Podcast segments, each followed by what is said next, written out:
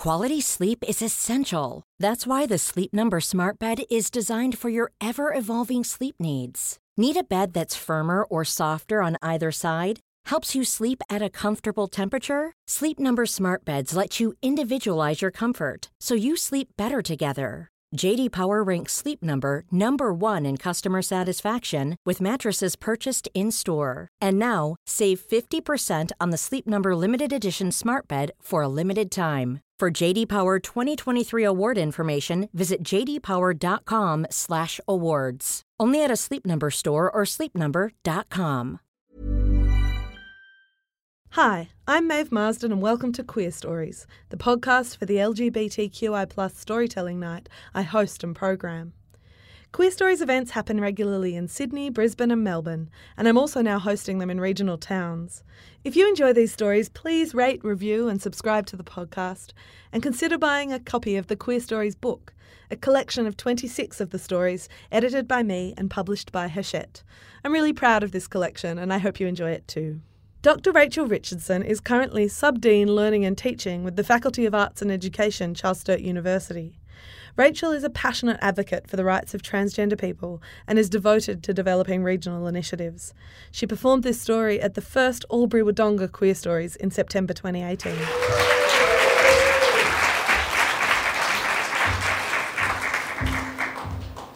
Before I start my story, I'm obliged to clarify a term I'm going to use cisgender.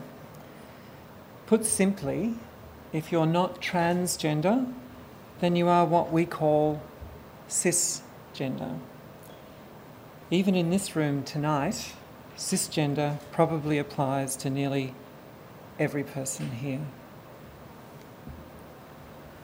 Tonight, I'd like to tell you a couple of stories about growing up transgender. When I was about six, I remember being inspired by this British comedy where in one episode some airborne pathogen gets into the room where all these people are working, causing them all to go to sleep. And when they awake, they have all transitioned gender. Such a strange idea. Well, not for a trans kid. It was not only perfectly sensible, it was aspirational. With my friends later, I proposed a game where we did just that. I'm not sure how I convinced everyone to do this, but I do know that we did all lay down and have a little sleep. And on my signal, we woke up and hey, presto, opposite gender. I was scripting this little play, so I got to wake up and enjoy the moment first. And it felt like I had awoken in perfect world. I was walking around, smiling, and feeling I was in my natural self, my natural body, looking out onto the world as if I was in some special place beyond me, beyond here, some place where I could be seen as I truly was me, girl, and seen unambiguously that way. But slowly, at first, and then more urgently and painfully, I became aware of the voices and the presence of the other kids around me. And they were doing the weirdest things.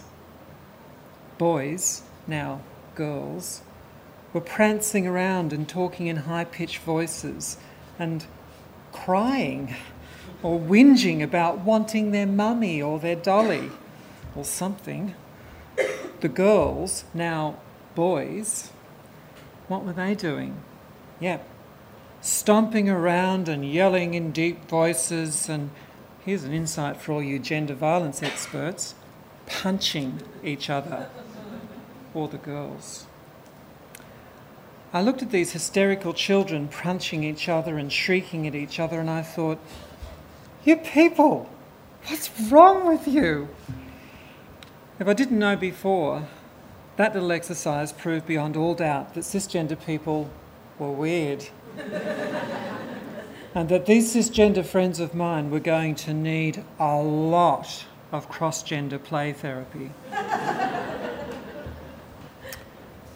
when I was about nine, we moved from a seaside village to a rural district, an old dairy farming area in the hinterland behind Lake Macquarie.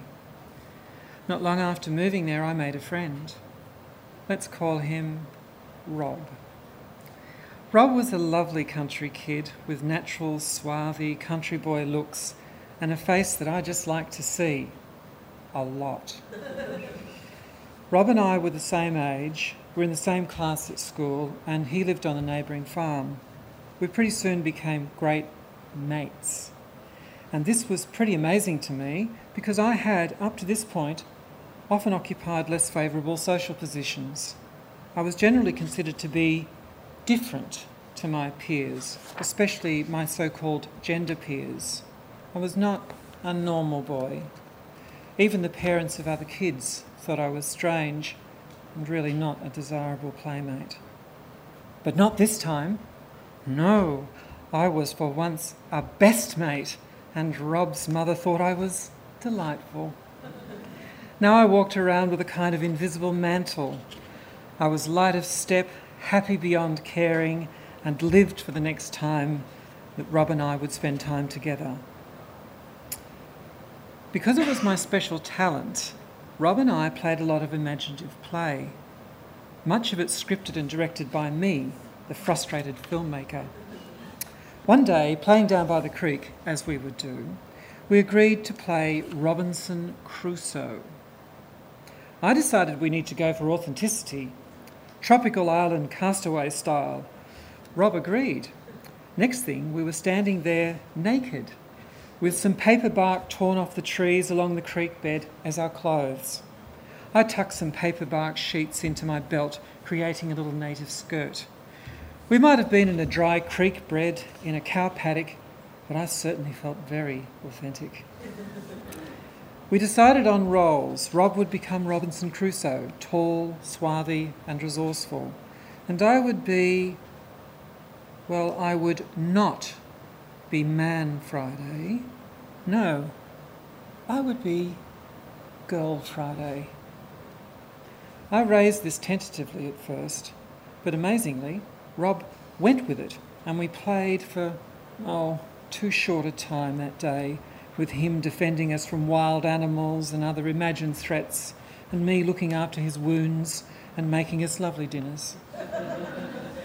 and for once, and not the last time in our friendship, I felt someone could really see me, really knew who I was, and didn't care for the incidental artifacts of my body that everybody else in my life just couldn't overlook. It was the safest I had ever felt with a cisgender person, and the only time in the next 40 odd years I would ever feel unjudged and free to be myself with another human being, even if it was just all play. Of course, Rob and I, we didn't last as friends. I did manage to sneak in a few girl roles for me in some of my gender bending scripts we played out. But by the time we were 12, our time, was running out. Rob found new friends, real cisgender friends, real boys he liked knocking about with, and he got a girlfriend when we went to high school. Mandy, a real girl.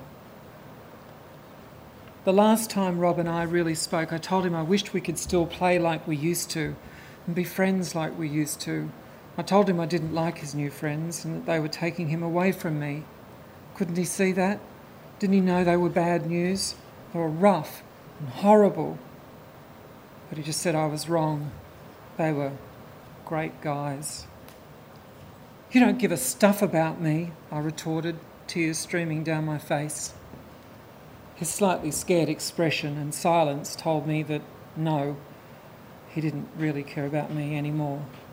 All he could see was a sad, lonely weirdo with tears and snot drivelling over my lip.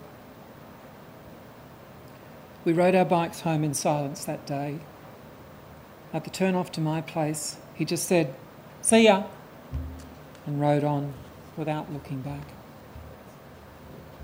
I used to dream of being able to be seen as I really am, being identified everywhere, unambiguously as me, a girl. And not just any girl either. No, I wanted to be the girl that every other girl wanted to be. The cool one, the naturally sweet and carefree one. The one who just knew what to wear and how to wear it. The girl whose bright smile could lighten a mood. Whose lithe and graceful body could entrance the onlooker, like the girl from Ipanema. The girl with girls just hanging out to be her friend, to be on her team, in her life, to be well, her. You know, like Marcia from the Brady Bunch. and the jealousy I felt towards cisgender people who just had that privilege, whether they revelled in their gender role or not, consumed me. It made me bitter, sad, lonely, and depressed. And we all know where that leads, don't we? It leads to that act of desperation and loneliness that finally reveals to the world how sad and unfulfilled as a human being we really are. You know, the thing we can barely talk about, that final act of hopelessness in a life, the thing starting with S. Yeah, that thing. Songwriting. Yeah, in the years of frustration, loneliness, and feeling different, I spent a lot of time on my own teaching myself how to play the guitar. And I had things I needed to get out of my soul, and they found their way out of my fingertips onto the guitar strings, through my voice, and with practice, eventually, beyond my bedroom and into public performance. And by 16, I'd actually become a star. Well, at my high school and district music camp, at least. Songwriting and performing saved me from the worst effects of my dysphoria. It sustained me for a long time through dreams that never came true and a world that could only see something that I wasn't. It took years for me to believe that I might stand a chance to be me, to find a way back to me, back through the life decisions, the concealment, the songs, the crushes, the childhood gender games, the inklings of gender exclusion and confusion back through all of it, back to me, a me that could be seen. Decades after I started out in this world as a weird little trans kid, I found myself laying on an operating table about to receive gender magic on the one part of me that mattered most in being seen as I truly am my face. And as I lay there on the operating table, rigged up to heart monitors and intravenous feeds, for a marathon nine hours of grinding and tearing away layers of testosterone induced bone growth and invalidation, I thought of a song, a song about being seen, about being heard, being true to yourself. Paul McCartney's Blackbird. While I waited for the surgeon to arrive, I started singing it in my head and eventually, and to the surprise of the surgical team in the room, I started singing it aloud. Blackbird singing in the dead of night. Take these broken wings and learn to fly. All your life, you have only waited for this moment to arrive. All your life, you have only waited for this moment to be free.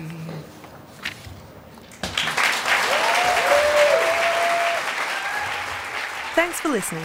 For tickets and dates, follow Queerstories on Facebook. And for late night ramblings and pictures of my dog Frank, follow Maeve Marsden on Twitter. For discount tickets to my shows, as well as other perks, become a supporter of my work on crowdfunding platform Patreon for as little as $4 per month. Check out maevemarsden.com for more information. Planning for your next trip?